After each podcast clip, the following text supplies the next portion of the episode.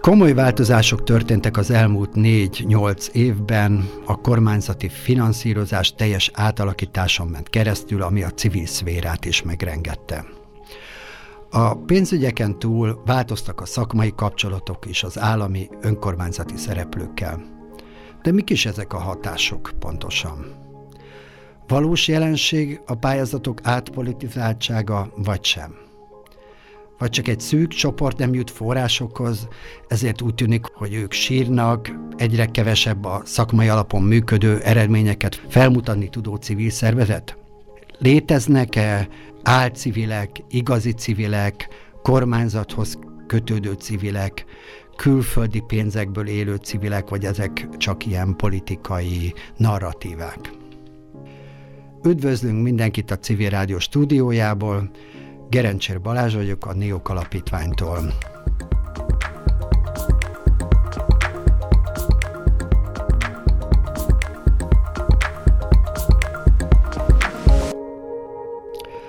Ez a Visszapillantó Podcast ötödik része, ahol az állami és önkormányzati támogatások változását boncolgatjuk meghívott vendégeinkkel és kolléganőmmel Bécser Verával. Itt van velünk Kelemen Zoltán, a Váci Magosfa Környezeti Nevelés és Ökoturisztikai Alapítvány vezetője. Szervuszok!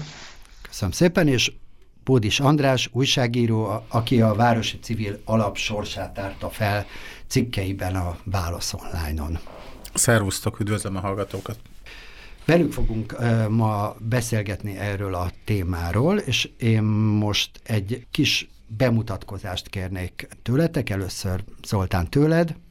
Um, Magos Alapítványnak vagyok a, az elnöke, a hivatalos képviselője. Immár 19 éve.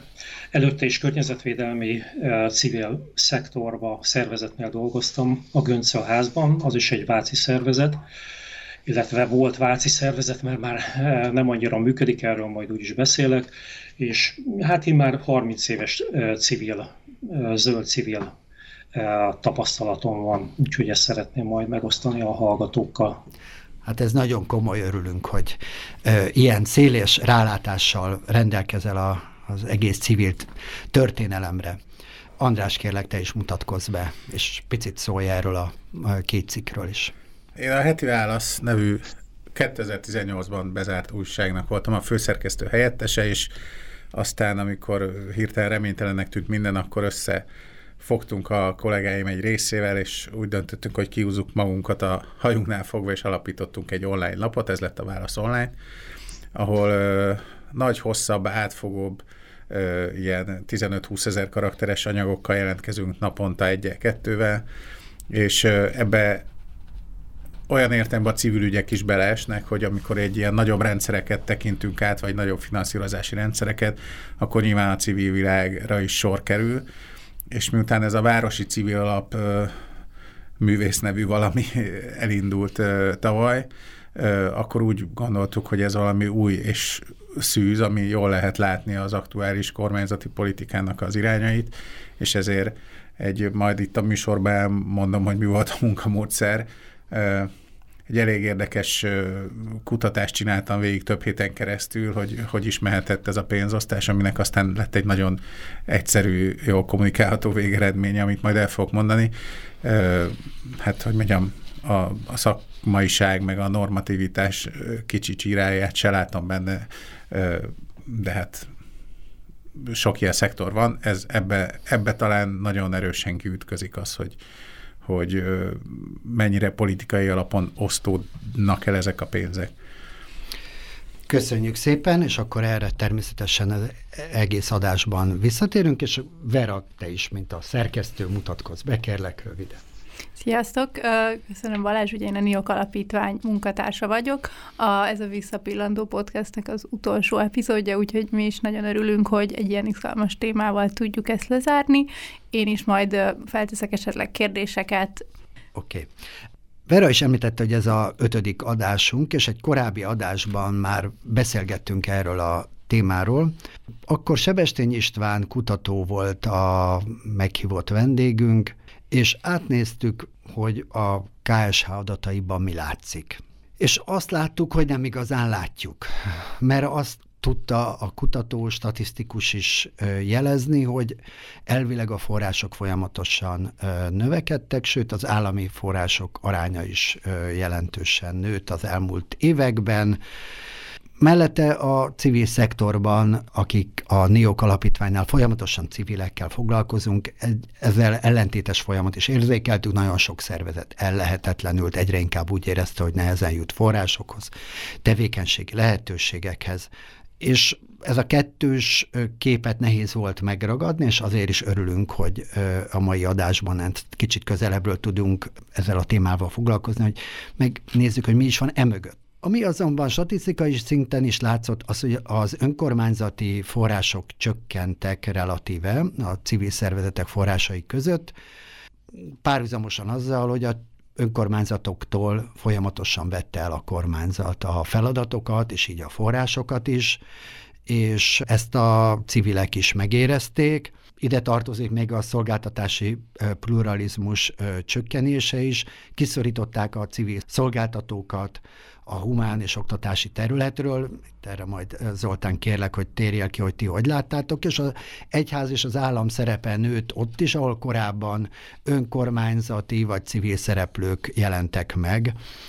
Emellett az érdekegyeztetésben is a civilek bevonása helyett azt láttuk, hogy leginkább a előre kialakított formális konzultációk vették át a szerepet, és, és a, nem a valódi partnerségek, és nem a valódi viták, amiben megint a civilek nem kerültek ki nyertesnek. De ez, mint NIOK, így országos folyamatot látó szervezetként érzékeljük. Hogy néz ki a magosfal szempontjából ez az egész folyamat? Ti Váci központú szervezet vagytok, de hogy az egész Dunakanyarban aktívak, vagy leginkább Kismaroson, ezt majd mindjárt elmondod, hogyan, milyen forrásokhoz jutottatok a, az elmúlt időszakban, milyen önkormányzati vagy milyen állami forrásokhoz? Igen, kicsit beszélnék a Magas Alapítványról, tehát mi egy, ahogy említetted, egy Váci székhelyű szervezet vagyunk, irodánk egyébként Kismoroson van a Bőrzsöny oldalában szélén, és nagyon sok térségi programunk van, nagyon sok országos, de nemzetközi projektjeink is, nagyon sok Erasmus Plus pályázatba veszünk részt. Még annyit így a szervezetről, hogy amint említettem, lassan már 20 évesek vagyunk, tehát már komolyabb múltunk van. Fiam is egyébként ennyi, ennyi idős, úgyhogy kettőt így párhuzamosan tudom tekinteni valamilyen szinten és olyan 50-60 millió forinttal gazdálkodunk évente. Bevételi szinten egyébként nagyon nagy a szórás, mert vannak előfinanszírozású pályázataink, vannak utófinanszírozású pályázataink, tehát valamelyik évben a bevétel az lecsökken ilyen 30-40 millió forintba, 2020-ban pedig 80 millió forint fölött volt a bevételünk, a kiadás az nagyjából ugyanannyi, ez a 50-55-60 millió forint. Öt alkalmazottunk van, ebből három részmunkaidős, két főállású van, és hát elég sok önkéntessel dolgozunk egy, együtt. Általában ezek nem állandó önkéntesek, hanem egy-egy pályázati projekthez, illetve projekthez kapcsolódnak, és ott vonjuk be őket szerencsére sikeresen. Visszatérve az eredeti eh, kérdésedre, ami a gazdálkodást illeti, mi is azt veszük észre, hogy az elmúlt 10 eh, évben, 11 évben a hazai források azok eh, beszűkültek számunkra, tehát egyre nehezebben férünk hozzájuk. Most egyébként, hogy kicsit készültem erre az interjúra, hogy konkrét adatot tudjak mondani, hogy 2016 óta például a nemzeti civil alapon, illetve most már a neve az Nemzeti Együttműködési Alap, e, nem e, nyertünk támogatást, tehát hiába pályázunk, nem voltak sikeresek a pályázataink. Tavaly már nem is adtunk el pályázatot, tehát lemondtunk róla. Küzdöttünk egyébként így a kiíróval, pályázatbírálókkal, tehát kikértük a, az eredményeket, hogy uh-huh. lássuk, hogy miért nem nyertünk, de vagy nem jött válasz, vagy itt három hónap múlva jött válasz a sürgetésünk ellenére, illetve volt olyan, hogy a, a pályázati kiírásba megjelent értékelési szempontokat küldték el, tehát magyarán nem kaptuk meg a mi pályázatunknak a konkrét értékelését, hanem jött egy ilyen sablon, igazából számunkra semmit nem nyújtó válasz. Több évtizedes tevékenység után is ennyi választ Igen. kaptatok. És Igen, nem, nem gondolom egyébként azt, hogy elfelejtettünk pályázatot írni, hanem inkább más szempontok játszottak szerepet, hogy ilyen politikusan fogalmazok a pályázatoknak a, az elbírálásánál, illetve a mi pályázatunk elbírálásánál, és ami a városi civil alapot illeti, ott még idén próbálkoztunk, tehát tavaly nem nyertünk, idén gondoltuk, hogy még egyszer megpróbáljuk, ha nem nyer a pályázat, pályázatunk, akkor, akkor valószínűleg ezt a pályázatot is elfelejtjük. De egyébként ezt a folyamatot, hogy, hogy a politika, illetve az állami szervek így rátelepednek a, a pályázatokra, a pályázati elbírálási rendszerre, ezt már régebb óta látjuk, tehát 2006-2007-ben is konkrétan elszenvedői voltunk a, a, a politikának, inkább úgy mondom, hogy párpolitikának a pályázati rendszerre való rátelepedésének, ennek a folyamatnak. Uh-huh. Konkrétan két éven keresztül bélistán voltunk a Nemzeti Civil Alapnál, ugyebár akkor még úgy hívták a e, Nemzeti Együtt, Együttműködési Alapot, és emögött e, tudjuk, hogy mi volt. Egyébként aláírtunk egy e, miniszteri lemondó közös zöld szervezeti álláspontot, tehát konkrétan Persánynak a lemondását követeltük egy nemzeti park ügy miatt, és utána két éven keresztül nem kaptunk támogatást. Szerencsére aztán ez megváltozott annak ellenére, hogy semmit nem tettünk az ügy érdekében, hogy megváltozzon, de, de szerencsére megváltozott. De ugyanezt éltük meg egyébként a líder pályázatoknál is, 2007-2008-ban, akkor is uh, itt a mi térségünkben uh, szabálytalanságok sorát elkövetve települtek rá egyes emberek a, a líder pályázatokra egyáltalán erre a líder mhm. folyamatra, tervezési folyamatra, meg a pályázati rendszerre is. De most én nem a 2010 előtti helyzetről akarok beszélni, csak azt mondom, hogy ennek a jelei azért már korábban is megvoltak, hanem inkább a 2010 utániról, tehát amikor láttuk, hogy ez a pályázati rendszer ez számunkra elénytelen módon változik meg, tudatosan léptünk nemzetközi projektek irányába, tehát nemzetközi pályázati források lehetőségek irányába, főleg Erasmus pályázati lehetőség lehetőségeket néztünk. Szerencsére jó partnereket találtunk, és én már hát olyan négy-öt éve sikeresek a pályázataink. Nem minden évben volt, hogy két éven keresztül ugyanazt a pályázatot adtuk be, módosításokkal, tehát a Tempus alapítvány egyébként nagyon korrekten kezeli a Tempus alapítvány az Erasmus Plus programnak a magyarországi Igen. lebonyolítója, a pályázati rendszert, legalábbis mi úgy gondoljuk. Uh-huh. Tehát ott konkrétan megkaptuk az értékelést, megkaptuk, hogy mik voltak a hiányosságok, átdolgoztunk, átdolgoztuk a pályázatot, nem nyert, még egyszer beadtuk, jött a értékelés, hogy mik voltak a hiányosságok. Azt szerint is átformáltuk a pályázatot, és aztán utána, két év után nyert a pályázat, és szerencsére most már szinte évente nyer a pályázatunk, vagy olyan pályázat, ami amiben mi partnerek vagyunk, tehát nem mi vagyunk a főpályázók, hanem cseh vagy angol szervezet von be minket azt mondtad, hogy érzékeltétek, hogy nem terem nektek babér 2010 után ezekben a, a pályázatokban. Mi, mi ennek a jele? Tehát a Nemzeti Együttműködés alapjáról beszéltünk, amely korábban ugye NCA néven futott, és most ugye NEA, vagy 2010-től NEA lett. Hogyan érzékeltétek ezeken a szakmai pályázaton, vagy mi, mi volt a jel, vagy mi volt a kommunikáció, amit, amit kap egy ilyen ö, szervezet, hogy szakmai vagy állami pályázatokon nem nincs esélye, hogy forráshoz jusson, vagy sokkal kevesebb forráshoz jut.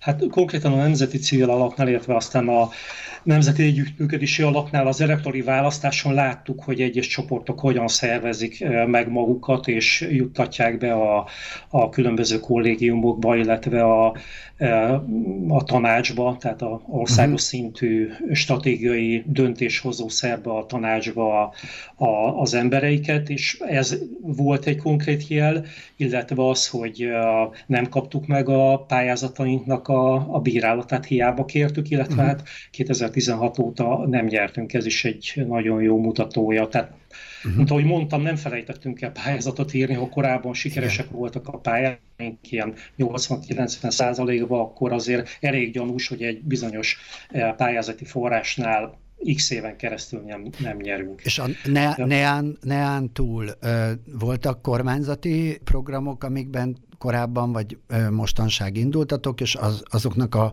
lebonyolítása vagy ö, számotokra a kapcsolatrendszer az hogyan alakult? Igen. Mondok még egy uh-huh. negatív dolgot, de pozitív, pozitív tapasztalatra is azért majd rátérek, azt is elmesélem. Tehát még egy egy ilyen negatív folyamat volt úgy számunkra az, hogy nagyon sok EU-s forrást, operatív programos pályázatot úgy írtak ki, hogy igazából civil szervezetnek nem volt lehetősége indulni. Tehát vagy nem volt benne a pályázók körébe, vagy előre meghatározták, hogy mely országos szervezetek indulhatnak a pályázaton, és ugyan partnerként becsatlakozhatunk volna, de láttuk, hogy itt akkora pénzekről van szó, hogy valószínűleg nincs értelme megkeresni a, az adott pályázati lehetőséggel bíró országos civil szervezetet. Értem. És, és hát persze másoktól is kaptuk az információkat, tehát más civil szervezetektől, más zöld szervezetektől, és hát ugyanazok voltak a, a tapasztalatok. Hallottuk olyat is, hogy olyan, Hát egy, igen, egy konkrét civil szervezet esetében, szintén vidéki szervezet, 20-25 alkalmazottja volt, bíráltak egy kormányzati döntést, és utána két komoly pályázati ellenőrzést is kaptak, és hát úgymond egy, egy éves hercegúrca volt, és eléggé meghúrszolták őket, és ez a szervezet be is dobta úgymond a törülközőt, hogy konkretizáljuk ez az emisszió uh-huh. nyíregyházi igen. szervezet. Nagyon régóta működő, nagyon közismert uh, civil szervezet volt abban a régióban meghatározó uh, munkával, és igen, akkor átértünk egy másik része, tehát hogy nem csak, hogy az egy, egy típusú vagy túl kritikus civil szervezet nem kap forrást, hanem esetleg bürokratikus célzott ellenőrzéseket kap, hogy ellehetetlenítsék a munkájukat. Mondtad, hogy pozitív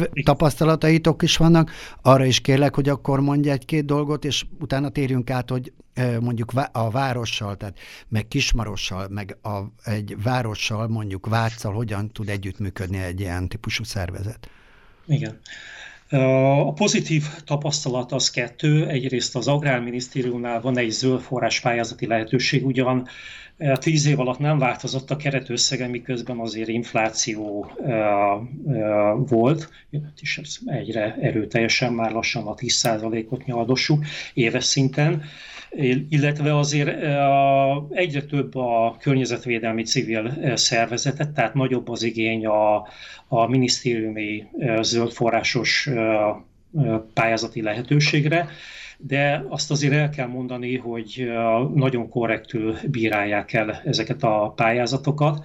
Ez nem csak azt mutatja, hogy mi nyerünk, Igen. hanem azért az is, hogy hogy ugyan a civil szervezetek kevesebb fő tudnak delegálni a bíráló bizottságba, de nagyon törekednek mindkét oldalról a konszenzusos döntéshozatalra is. Hogy így megnézzük a döntési listát, azt vettük észre, hogy ilyen kamu szervezetek nem nyernek, nem igazán nyernek. Igazából nem is találkoztam olyannal. Azt hiszem két évvel ezelőtt néztem meg, hogy konkrétan kik nyertek, hogy számomra ismeretlen vagy gyanús szervezet lett volna. Tehát ez mindenféleképpen egy pozitív pályázati Gyakorlat. bírálati rendszer, uh-huh. és ez, ez azért az Agrárminisztériumnak is köthető. Egyetlen baj az, hogy 70 millió forint az, mint említettem, nem változott az elmúlt 10 évben, miközben a 2000-es évek első felében, tehát olyan 16-17 évvel ezelőtt 250 millió forintot is osztottak ebből a pályázatból. I- igen, tehát hogy akkor harmad akkora összeget osztunk igen. tizenvalahány évvel később, és azt is tegyük a hallgatók kedvéért hozzá, amit lehet, hogy nem mindenki tud, hogy egyedül a környezetvédelmi zöld szervezetek tudták megőrizni a, a képviseleteiket különféle bizottságokba, és továbbra is évente vagy két évente összeülnek, és a, a még meglevő ilyen érdekegyeztető fórumokra embereket választanak, azokat elszámoltatják, tehát ez egy ilyen unikális a civil szektorba. Szerette volna a NIOK még tíz évvel vagy tizenvalahány évvel ezelőtt ezt kiterjeszteni más szektorokra is, hogy ugyanilyen fajta példaértékű együttműködés és képviseleti rendszer legyen, de hát a, aztán a Fidesz kormányváltással ez a, ez a lehetőség az már megszűnt, úgyhogy van egy ilyen, nem tudom, jól mondom, ez Oltán, tehát ez a zöld szervezeteknek egy ilyen képviseleti, pályázati rendszerbe beleszóló képessége, ami szociális, egészségügyi vagy kulturális területen egyáltalán nincsen. A többi szektort nem annyira ismerem, de az tény, hogy az zöld civil szervezeteknek ez megvan. Itt is vannak természetesen problémák. Én is voltam a VECOP-nál versenyképes Közép-Magyarország operatív programnál egy éven keresztül monitoring bizottsági tag, azért nem volt könnyű bekapcsolódni így a monitoring bizottsági munkába, főleg úgy, hogy az ülés előtt egy-két nappal kaptuk meg a százoldalas anyagot, amit így hip kellett volna nézni, de kétségtelen, hogy, hogy a, az ilyen tárcaközi bizottságok nagy részénél a zöld civil szervezeteknek még va, megvan a lehetősége a döntéshozásba, vagy egyáltalán a monitorizásba bekapcsolódni. És akkor még mondanám a másik pozitív uh-huh. példát. Ez már egy nagyobb nagyságrendű pénz. Révis Máriusz, aki felel az aktív Magyarországért programért, ő ennek a kormánybiztosa,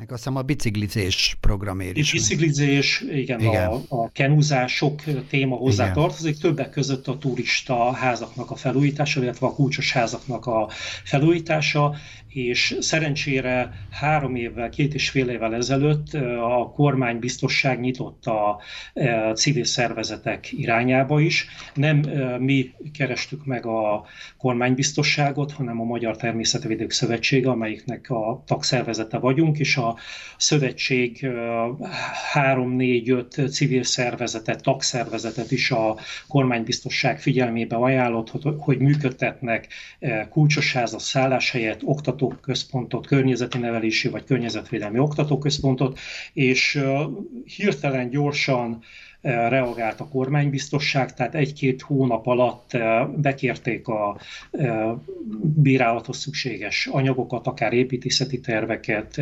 pénzügyi számításokat, és el is bírálták a, a pályázatokat, az igényeket, és ezek a civil szervezetek kaptak is támogatást. Így kapott a Magosfa alapítvány is a Kismagos erdei oktatóközpont és szállás fejlesztésére 55 millió forintot. Sikeresen be is fejeztük a, a beruházást, a fejlesztést. Még nincs ugyan lezárva a pályázat, mert még a beszámolókat nem bírálták el, de maga az építkezés az befejeződött, és végig nagyon korrekt volt a kormánybiztosság, nem csak így a előkészítésnél, a bírálatnál, hanem a megvalósítás során is.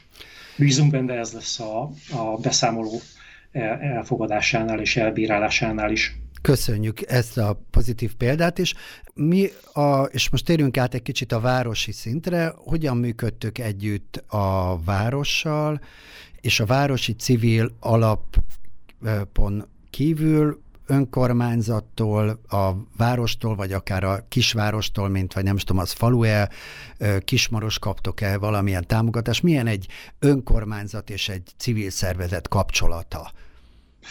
Mindjárt válaszolok erre a kérdésre, csak elfelejtettem egy nagyon fontosat így a gazdálkodás kapcsán, hogy nem csak azt döntöttük el az durván így 8-10-12 évvel ezelőtt, hogy nemzetközi források, pályázati források irányába indulunk el, hanem hogy a saját bevételeket is növeljük, és épp ezért vásároltuk meg a kismars, kismarosi ingatlanunkat, ami egy 3000 négyzetméteres terület, ott egy oktatóközpontot alakítottunk ki szálláshelyet is, tudatosan nem csak azért, hogy a szakmai munkát ott tudjuk végezni, a környezeti nevelési programjainkat, beleértve az erdeiiskolai programjainkat, amelyeket főleg általános iskolai osztályoknak nyújtunk, szolgáltatunk, hanem nagyon sok más fajta tevékenységünk van, és hát a szálláshelyet is értékesítjük, abból is van bevételünk.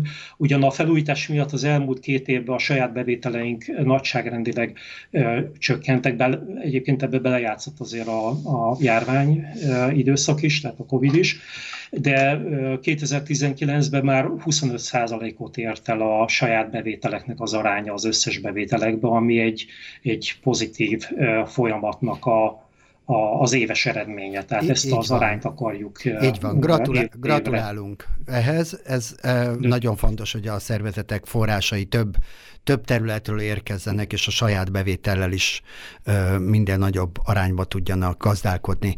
Mi a helyzet a várossal, oktatás és környezetvédelmi programok területén? Hát a, a helyi önkormányzatokkal nehéz együtt dolgozni. Azt érzékeljük, hogy egyre több a munkájuk, egyre több a feladatuk, amit el kell látni. Kevesebb a, a pénzügyi forrásuk, ami rendelkezésre áll, amivel tudnak gazdálkodni, és a fluktuációt is érezzük, tehát hogy, hogy az alkalmazottak azok jönnek, mennek, hát ebbe azért keményen benne van, hogy a, a közszolgálati szolgáltatási szektor az alulfinanszírozott, ez azért az önkormányzatoknál is látszik, nem véletlen, hogy 2020-ban volt közszolgálati sztrájk, és hát látjuk ezt a fluktuációt, a, a fásultságot az önkormányzati dolgozókon is. Nyilván vannak olyan dolgozók, akik továbbra is lelkesek, jól végzik a munkájukat, de azért összességében egy ilyen rondó tendenciát látunk itt és ami az önkormányzatokkal való együttműködésünket illeti, az inkább esetleges. Tehát hiába próbálunk stratégiai partnerséget kialakítani, egy-két önkormányzatot leszámítva ezek nem sikeresek. Nem akarok most nem akarom nevén nevezni az önkormányzatot, mert a jó szándék az meg volt részükről, de őket úgy ilyen stratégiai partnernek gondoltuk, és megkerestük őket, hogy pályázzunk együtt, volt egy KEHO pályázati lehetőség, klíma stratégiákra lehetett pályázni, meg is győztük őket, az önkormányzati testület is pozitívan állt a, a megkereséshez, magyarán rábólintott a pályázatra, az önkormányzatnak kellett pályázni, de mi írtuk a pályázatot, mi nyújtottuk be az ő felületükön keresztül, tehát meg volt a bizalom is, és a hiánypótlásnál a az önkormányzat elfelejtett ránézni erre a pályázati portára, és az e-maileket sem nézték valahol, és, és el, eltelt úgy a pályázati hiánypótlási határidő úgy letelt, hogy az önkormányzat nem reagált, és elbuktuk ezt a pályázatot.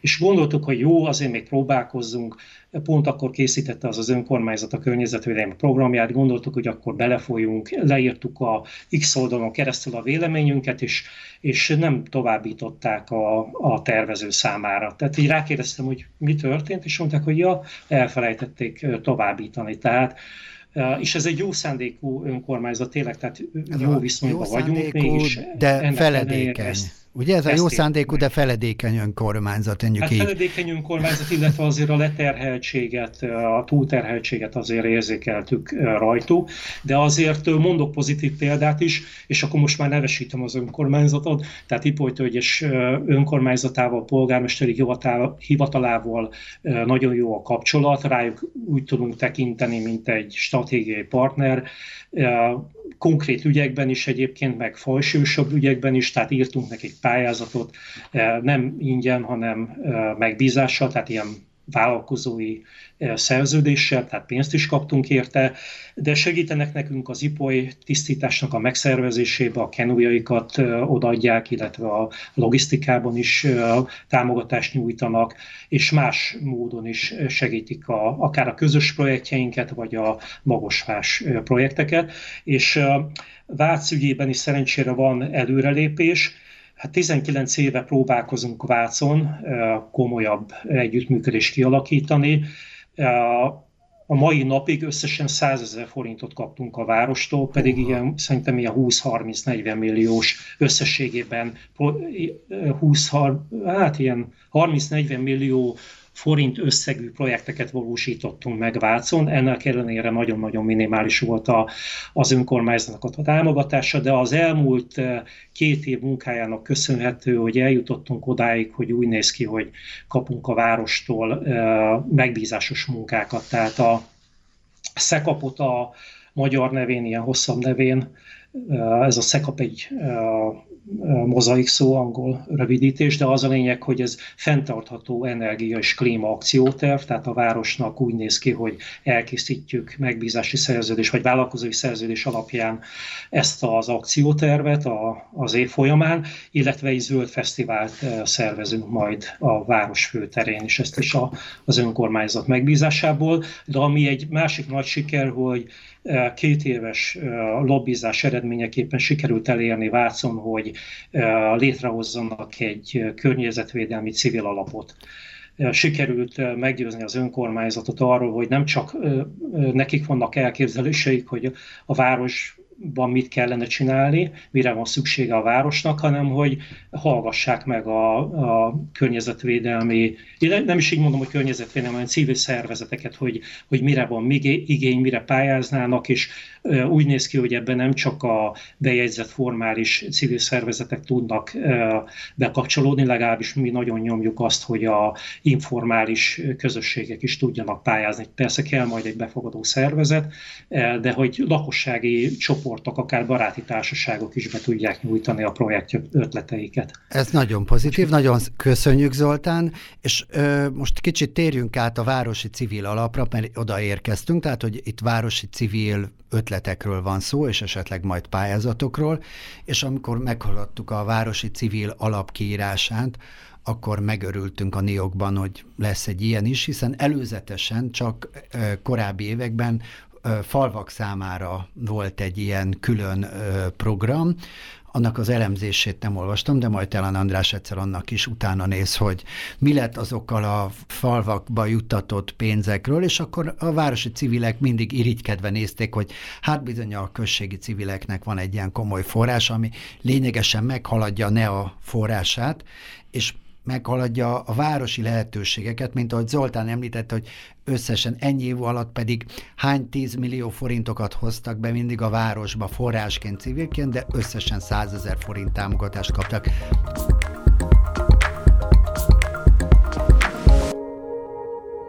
Na akkor nézzük meg ezt a városi civil alapot. Miről szólt ez? Mi volt elvileg a kiírásnak a célja? Hát itt már a kiírás célján is látszott, hogy ez micsoda szerintem. Röviden annyi, hogy egyáltalán nekem miért lett gyanús a dolog. A, ugye volt a Norvég civil alap, amivel aztán volt egy kis kormányzati összeveszés, az a az a forrás eltűnt.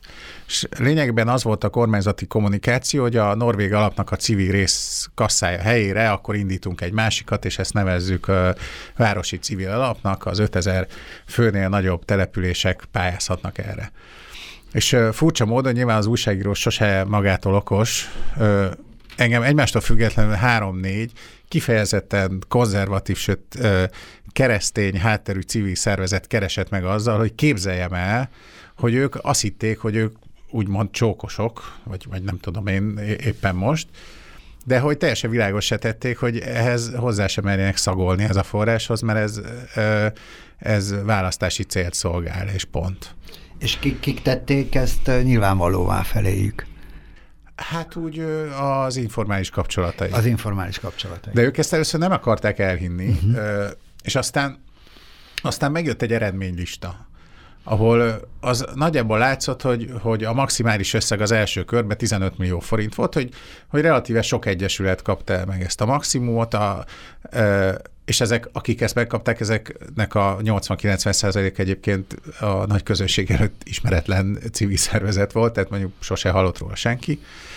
És akkor ilyenkor mindig gondban van egy újságíró, mert igazából, megmondom őszintén, azt minden kurzusban le lehet gyűjteni, hogy a barátok hogyan kap. Tehát azért ez Tuslág János országa is. Tehát minden ciklusnak megvannak a maga, ö, hogy mondjam, még a legalitás keretein belül, meg a legalitás keretein túli pénzosztó mahinátorai, meg műveletei. De itt, uh, itt elkezdtem agyalni uh, részben egy-két ilyen emberkével, aki megkeresett engem, hogy hogyan lehetne ezt bizonyítani.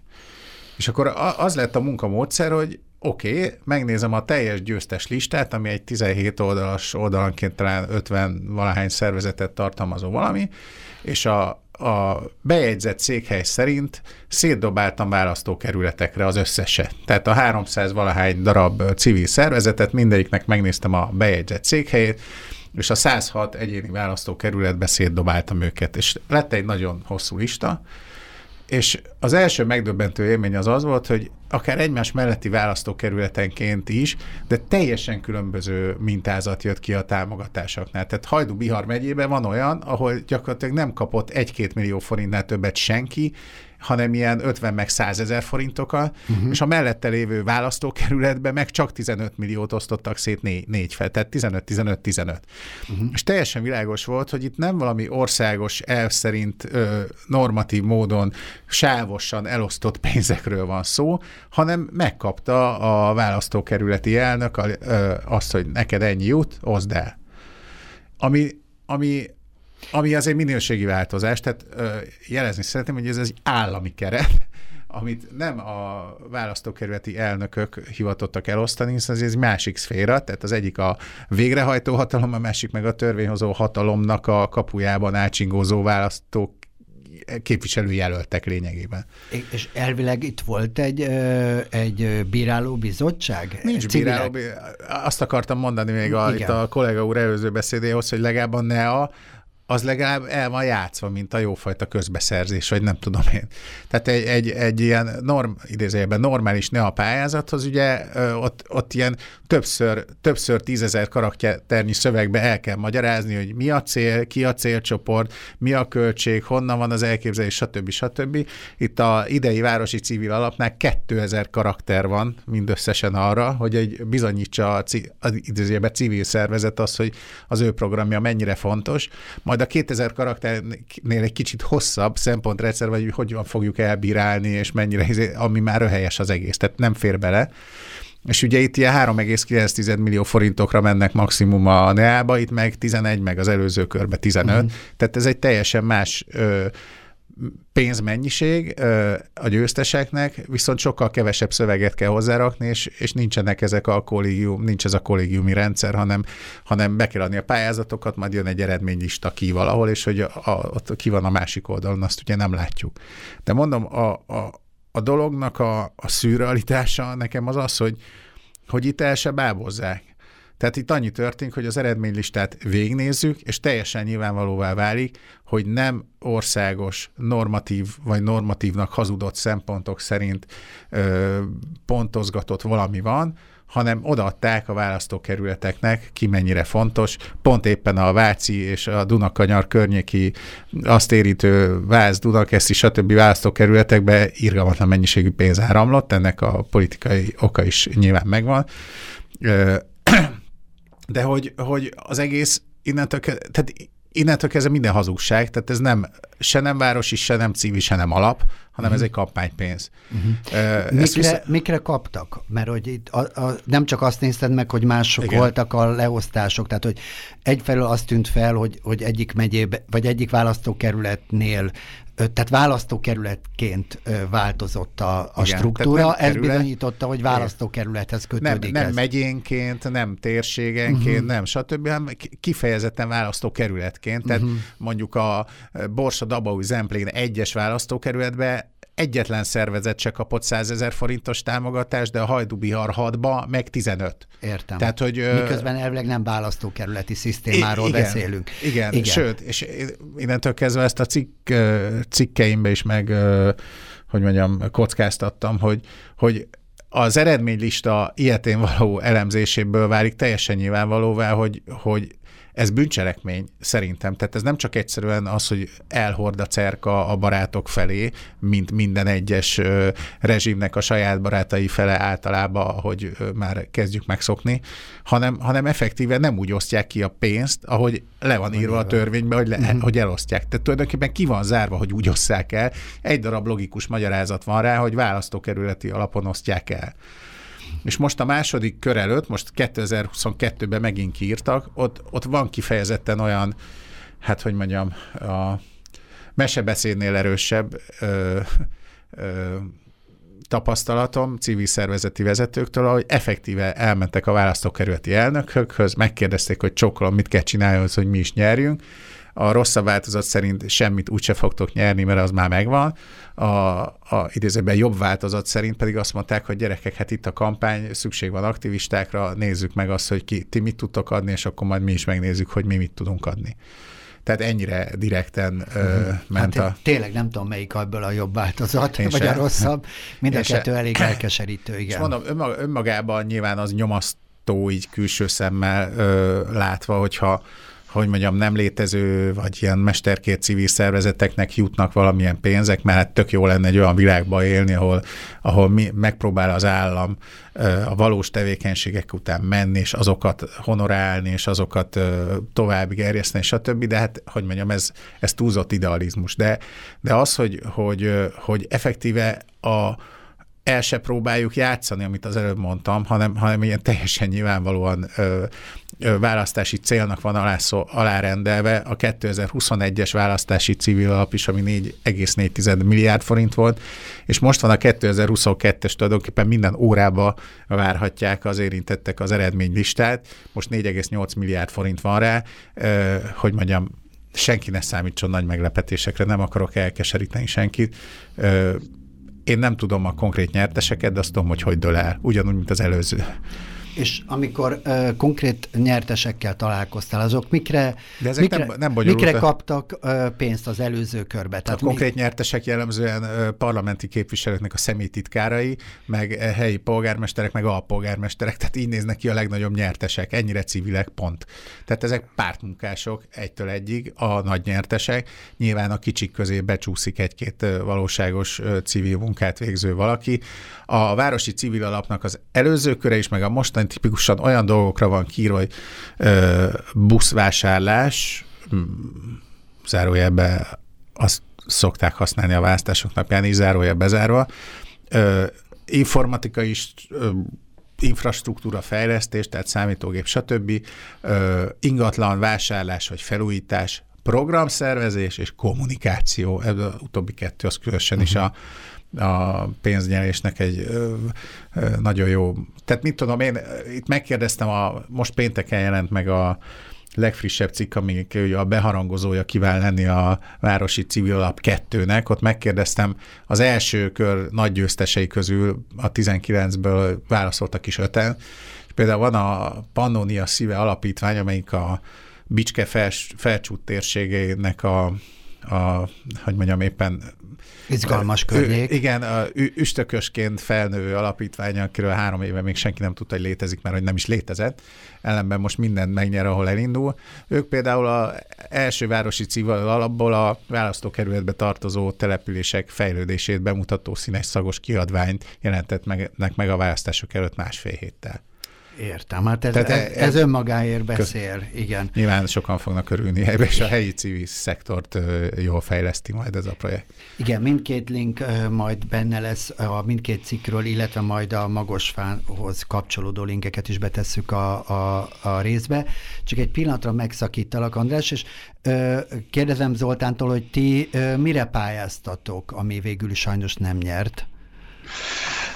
Az oktató épületünknek a felújítására, belső festésére, mert uh-huh. már több mint tíz éves, úgyhogy ráfér a festés, meg ilyen vízszigetelésre. Aha. És, és, a, és nálatok is abban, a, és tudjuk, hogy nem nyert, és nálatok a, ebbe a városba, tehát Vácon milyen szervezetek nyertek? Ti mit láttatok? Inkább a térségről beszélnék. Akkor a térségről beszéljünk. Dunakanyar balpartjáról.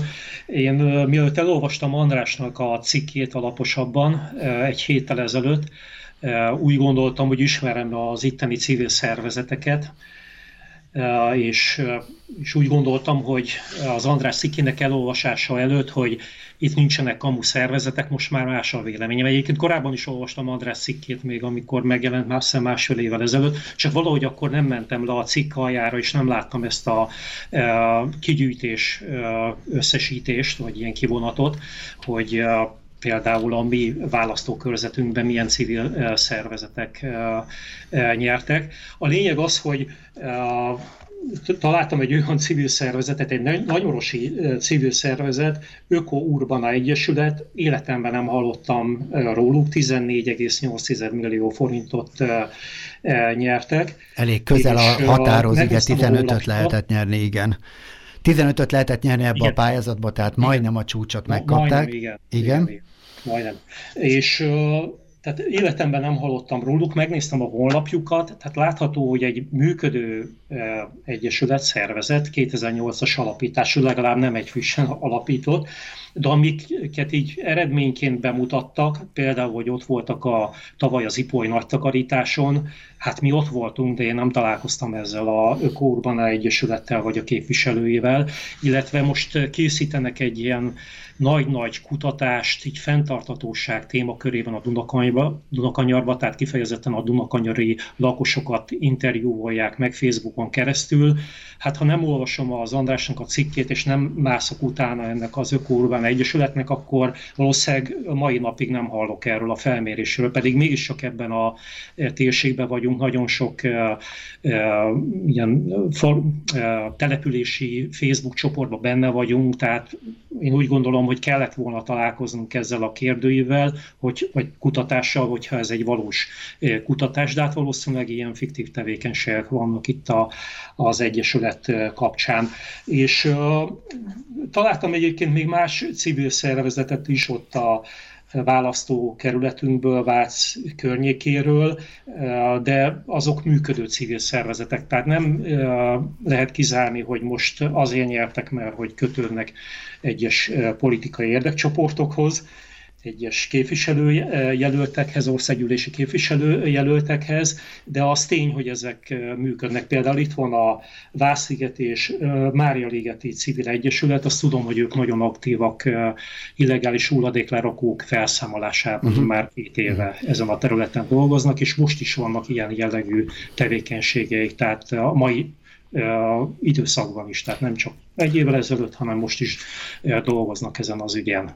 A, annyiban én pontosítanék, hogy, hogy azt hiszem, hogy vigyáztam rá, és most is vigyázok rá, hogy én a nagy nyertesekről beszélek, tehát a, akik a, a a pályázat által garantált maximumhoz közelieket nyerik, azok, azoknál működő olyan működő egyesület, akinek valódi beágyazottsága van, hát elenyésző, és én a mostani cikkben kerestem is egy mérőszámot, ez megint kicsit mesterkéltem, de szerintem mégiscsak jelent valamit hogy a 118 legnagyobb olyan szervezet, aki a legtöbb pénzt nyerte ezekből a forrásokból, Ö, azt rávetítettem a 2021-es 1%-os felajánlási listára. Én azt feltételezem, naív külvőlállóként, hogy az 1%-os felajánlás az valamit jelent. Társadalmi beágyazottságot, a, hogy mondjam, az állampolgárok fele való nyitottságot, hogy ráhajtunk erre a forrásra és a 118 legnagyobb nyertes köznek a 30%-a szerepel egyáltalán ezen az 1%-os listán, és a 118-ból mindössze 5 olyan szervezet van, amelyik, 20, amelyiket 25 főnél több támogatta az 1%-ával.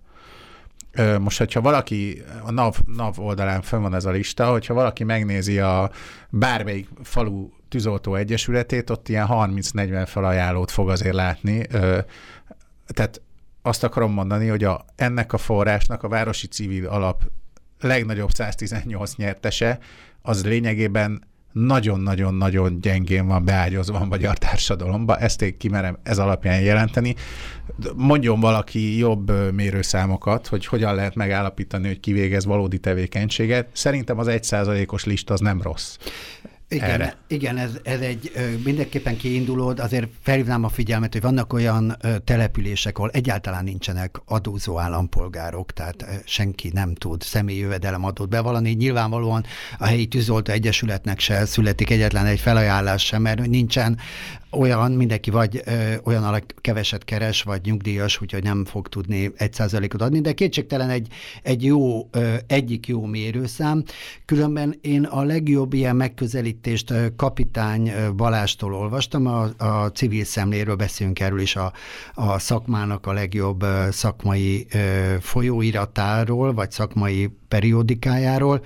Abban jelent meg a népesedés politikával foglalkozó civil szervezetekkel egy, egy kutatás, amiben megnézte, hogy 11 és 17 között a központi költségvetésből hogyan részesültek civil szervezetek támogatásba ebből a részből, és ő például az 1% mellett, amit András te is vizsgáltál, megnézte, hogy tett le-e valami javaslatot, szervezette valami nyilvános eseményt, csinálta valamit egyáltalán, ami a közvéleményt próbálta valahogy megszólítani, és hát ő is egy halom olyan szervezetet talált, a kormányzati támogatottak között, ahol semmiféle ilyen aktív megnyilvánulás nem volt a korábbi években, vagy pedig csak kormányzati kommunikációnak a megismétlésében mutatkozott. Szinte szó szerint elismételték a éppen Novák miniszterasszony megnyilvánulásait, egy-két héttel és cizellálták azokat. Ők különben, ez nem az álcivilt használja erre kapitány Balázs, és nekem is tetszett az ő nemzetközi szakirodalomból hozott megnevezése. Gongoknak nevezik 2009 óta ezeket a szervezeteket, ezek a kormányzathoz közeli, vagy kormányzat által létrehozott szervezetek, ahogy itt a beszélgetésben is szóba került, ezek vagy politikusok titkárai, személyi titkárai, családtagjai, jó barátai, ügyvédjei hoztak létre, sok esetben korábban kis szervezetek voltak, akik évekig minimális tevékenységet folytattak, vagy, vagy jóformán alig volt bevételük, majd egyik évben mondjuk 300 ezer forint bevétel, a következő évben meg valamiért már 50-60 millió forint bevétellel működtek tehát ezek a kormányzati pénzeknek a jelentős befogadói, és ebbe a, a kiváló tanulmányban azt olvashatjuk, hogy az állami támogatások jelentős része e felé a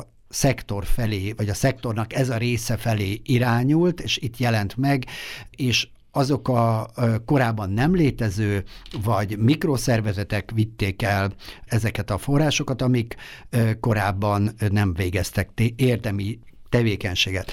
Tehát, hogy miközben az állami források emelkedtek, mert azt látjuk a statisztikában, hogy a civil szektor iránt nőtt a források nagysága, de még a, mondjuk ez a terület 11-től 18-ig háromszorosára emelkedett a támogatás, mert fontos lett a kormányzatnak egyáltalán a népesedés politika és a népesedés politikai szervezetek támogatása, de ezek a gongók a ö, támogatása pedig a nyolcszorosára emelkedett föl hirtelen, tehát hogy ö, sokkal nagyobb mértékben, tehát hihetetlen mértékben ö, meg nyolcszorozódott ezeknek a, a szervezeteknek a támogatása. A másik probléma nem csak az, hogy ezek a szervezetek, ezek a gongók kapnak nagyon sok forrást, hanem azok is, a szervezeteknek is befolyásolódik a működése, akik mondjuk ténylegesen klasszikus civil szervezetnek lehet nevezni, tehát több forrásból is ö, érkeztek hozzájuk pénzek, mert ő, ők is azt látják, vagy egyre inkább elgondolkoznak azon, hogy ha esetleg közelebb lennének a kormányzathoz, több forrást kapnának, ha kevesebbet kritizálnák, mint ahogy Zoltán is emlegette, kevesebb nem írnának alá kritikus leveleket, a kormányzati működést támadó vagy kritizáló szakmai anyagokat, akkor bizony több forrás fog hozzájuk jutni, és ez ebben a kutatásban is gyönyörűen látszik, hogy hogyan változott ez a fajta bevétel az ilyen típusú szervezeteknél. És még egy utolsó gondolat, tehát hogy mert a kormányzat meg a másik csoportot szokta álcivileknek nevezni, és egy kicsit talán pontot is tehetünk ennek a vitának a végére. Itt ebben a kutatásban úgynevezett külföldi finanszírozástól függő szervezeteknek nevezte a, a kutató, kapitány Balázs ezeket, ahol a bevételek háromnegyed része külföldről jön, és megnézte azt is, hogy ezek a szervezetek hogyan változtak, vagy hogyan nőtt a forrásuk, és ez is egy csoportosítás, amiben tehát látunk mikroszervezeteket, akiknek az éves bevétele nem ér el mondjuk egy millió forintot, jellemzően önkéntes tevékenységgel foglalkoznak, vagy alig működnek, vannak ezek a gongók, akiknek a bevétele egyre nagyobb és nagyobb és nagyobb, vannak a külföldi finanszírozástól függő szervezetek, amelyek hát függnek attól, hogy éppen külföldön is mennyire aktuális az a téma, vagy mennyire nem, mennyire elérhetők a források, de azért ezek klasszikus civil tevékenységet végeznek, és vannak a tényleges, hagyományos, mindenki által civil szervezetnek gondolt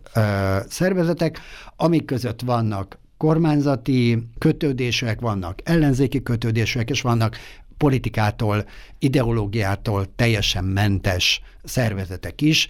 Itt nagyjából ebbe a négy csoportba tudta belerakni, és én szerintem egy nagyon jó megközelítés. Ez nem tudom, hogy a városi civil alaphoz mikor ér el ez a négy csoport majd. Soha. Másra találták ki. Mit láttál még egy kicsit visszatérve a, a, az interjúkra? Tehát Mit láttál még a civil szervezetek, hogyan élik meg amelyek valóban civil szervezetek, tehát most nem azokról beszélünk, akik, mert tud, tudom, hogy csináltatok interjúkat is, ezt az egész helyzetet. Hát úgy, ahogy általában én, én szoktam ilyen oknyomozó cikkeket írni, és a, a legszomorúbb tapasztalatom mindig az, hogyha mondjuk valakiről írok egy, hogy mondjam, ránézve nem túl szívmelengető történetet, és utána másnap felhív, a célszemély, és elmondja, hogy hogy köszi, hogy ezt megírtad, azóta fölment az árfolyam a sztártősdén. Kicsit ugyanúgy ö, éreztem, hogy az első városi civil alapos cikket megírtam, és utána Hát nem ez az elementáris felháborodás, hogy jesszus, mit csinálnak már ezzel a szférával, vagy ezzel a szférával is, hanem nem egy olyan telefont kaptam, hogy köszönjük, hogy megírta, most már akkor tudjuk, hogy ha lesz még egy kör, akkor a, a helyi képviselőjelölthöz kell menni lobbizni. És hogy, hogy nagyon szépen köszönték, hogy akkor eligazítottam őket. Na most nyilván, hogy nem ez volt a, a cikknek a szándéka, és, és kifejezetten most a második kör előtt meg kifejezetten olyanokkal beszéltem, köztük volt olyan, aki szándékosan nekem játszva el elbábozta, hogy ő elment a képviselőhöz, előadta, hogy ő hajlandó bármire, és kíváncsi, hogy mi fog történni, úgyis tudja, hogy nem fog nyerni, de ez csak a, hogy mondjam, a játékedvéért csinálta meg, hogy igazolja azt, hogy hogy osztódnak ezek a források, de, de valójában, hogy mondjam, a, a jellegéből adódóan ez nem tud szakmai lenni, és hogy még egy adalék csak ahhoz, hogy érzékeljük, hogy ebbe a mostani cikkbe kigyűjtöttem a 19 olyan szervezetet, aki tényleg aztán a legtöbbet gyűjtötte, és megkerestem ezeket egy e-mailbe mind. Na most a leg, legnehezebb feladat az e-mail címet találni a 19 szervezet vezetőjéhez volt. Tehát ezek a 19-ből körülbelül háromnak van bármi olyan internetes felület, ami valamilyen életjelet mutat, abból egy, egyen ott nincs kapcsolat, tehát hogy e-mail cím nincsen, és egyébként úgy csináltam általában, hogy megkerestem a civil nyilván, a bírósági civil nyilvántartásba a szervezet vezetőjét, aztán azt behelyettesítettem a cégkeresőbe, és hát ha ott találok olyan e-mail címet, amit, ami el, elküldöm, és esetleg válaszol valaki. Ezek a legnagyobb nyertesek, mondom még egyszer. Tehát, hogy azt gondolná az ember, hogy ha már, ha már eljátszák, hogy ők civilek, miközben nem civilek, akkor legalább azt a részét is eljátszák, hogy legalább egy nyomorult honlapot odaraknak egy gmail-es valamilyen kapcsolattartási címmel, de hogy még az se a tisztelt a kivételnek, tehát ez mondjuk a 19-ből 3-4 az ott legalább találtam első blikre e-mail címet, de a 15-nél nem. Igen, igen, tehát az, az, az szeretném itt is kijelenteni.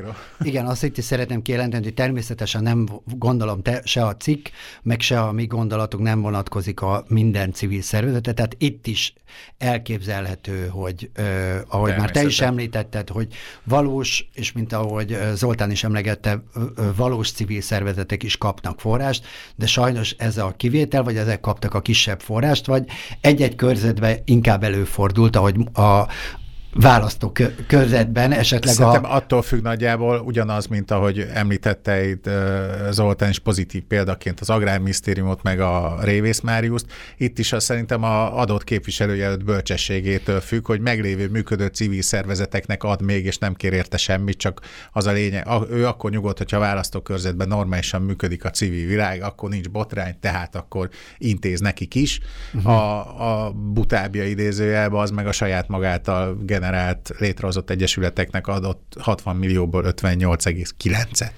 Igen, csak hát nem azért hozunk létre, meg adózunk egy államnak, hogy egy-egy ember ö, kegyétől finanszírozzuk, vagy egy-egy ember kegyétől, vagy bölcsességétől függően, hogy ő a eredeti célnak megfelelően működteti, tehát kapnak valódi civil szervezetek is, vagy csak állami jó kapcsolatokkal, vagy politikai kapcsolatokkal rendelkező szervezetek. Hát most egy elég szomorú, de valós képet mutattunk fel ezekkel az állami forrásokkal kapcsolatban. Szóba került azért az is, hogy vannak kivételek, de sajnos ez inkább a ritka. Azt tapasztalta mind a NIOK, mind a civil szektor széles köre, hogy ezek egyre inkább átpolitizált forrásokká váltak, mind a NEA, mind különféle kormányzati kiírások tekintetében, és ennek egy, egy kis hátterét próbáltuk megvilágítani. Nem tudom, Zoltán, van-e még valami, amit szeretnél ehhez hozzátenni? Hát én köszönöm szépen az Andrásnak a cikket, mert a mi tevékenységünkre, munkákra is hatással volt, meg lesz is a második cikke, úgyhogy hálásak vagyunk az ilyen tényfeltáró cikkekért, úgyhogy gratulálok. Én meg a munkátokat köszönöm ismeretlenül is, mert gondolom, hogy lehet, hogy egy mozdulattal többet tesztek, mint egy cikk úgy az magyar életbe, de én inkább azt szeretném, hogyha nem kellene ilyen cikkeket írni, úgyhogy ne, nem, nem kívánok sok ilyet, sem magamnak, sem másnak, se az országnak. Persze. Csak ha már ilyen helyzet van, akkor viszont jól jönnek az ilyen tényfeltárók, nyomozó riportok, írások. Igen. Köszönjük szépen, és bízunk benne, hogy amikor megjelenik, a, a, hogy folytatása lesz ennek a, a sorozatnak, amikor megjelenik majd az eredmény, és nem tudom, megerősíti az eddigi tapasztalatokat, attól tartunk, hogy igen, de hát majd követjük a Válasz Online-nak a, a... Vannak olyan hírem, hogy április 4-én reggel fog élesedni az eredménylista, de ezt meg sem megerősíteni, sem cáfol nem tudom. Köszönjük, hát akkor egy április 4-i hagyományos ünnepség keretében majd ö, megnézzük. Köszönjük vendégeinknek, hallgatóinknak, hogy, hogy velünk tartottatok. Ez volt a Visszapillantó Podcast egyelőre utolsó ötödik része. Az elmúlt öt részben próbáltunk körbejárni, hogy mi történt velünk itt az elmúlt években, milyen folyamatok hogyan zajlottak, nehézségeket, sok nehézséget éltek át a civil szervezetek az elmúlt időszakban, azt láthattuk, munkájukat nehezítő szabályozásokról beszéltünk, a források furcsa elterelődéséről, az együttműködési lehetőségek csökkenéséről, Láttuk azt is, hogy emellett azért az, a társadalomban az adományozási kedv részben a kríziseknek, részben a támadásoknak hatására azért nőtt, és ez egy örömteli folyamat, és hogy az önkéntesség se esett vissza, és bízunk benne, hogy e- erre lehet építeni a jövőben is. Van tehát dolgunk a NIOK-ban is, és a többi civil szervezetben is, hogy folytassuk a munkát, és millió előremutató kezdeményezést láttunk akár helyben, akár országosan, és erre folyamatosan a nonprofit.hu-n, illetve a különféle csatornáinkon majd példákat fogunk hozni, és a teljesebb kép megismeréséért ajánljuk tehát a visszapillantó többi epizódját is, ahol velem és Bécser Verával együtt jártuk körbe ezt a témát, hallgassátok meg, kerüljetek minél inkább képbe a szektor történéseivel kapcsolatban, hogy a következő négy évet valahogy másképp irányítsuk, vagy még aktívabban próbáljuk befolyásolni, hogy valóban a civil szervezetek fejlődése, vagy legalább a ellehetetlenülése ne folytatódjon. Nagyon szépen köszönjük, jegyzeteket, linkeket a hozzácsatolt dokumentumba fogjátok megtalálni. Köszönjük, hogy velünk voltatok. Gerencsér Balázsal, a Nioktól. És Vécser Verával. Bódis Andrással köszönöm. És távolból is köszönöm. Kelemen Zoltánnal, aki Vácról jelentkezett be, és különösen köszönjük, hogy távolról is velünk tartottál, és mindenkinek további szép napot kívánunk.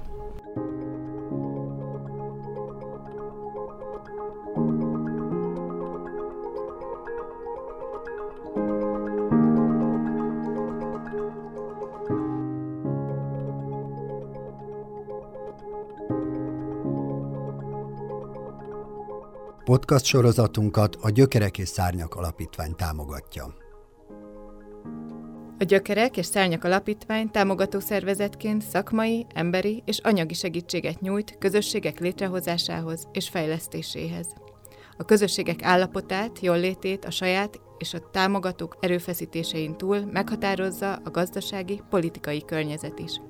Az elmúlt négy évben alapvető változások történtek, és fontos tudnunk, hogyan alakult át, változott meg a civil szervezetek világa. Beszélnünk kell arról is, hogy mit és miként kell változtatnunk, hogy a jobb társadalomért dolgozók megfelelő elismerést és támogatást kapjanak munkájukhoz. Ezért támogatjuk a NIOK podcast sorozatát.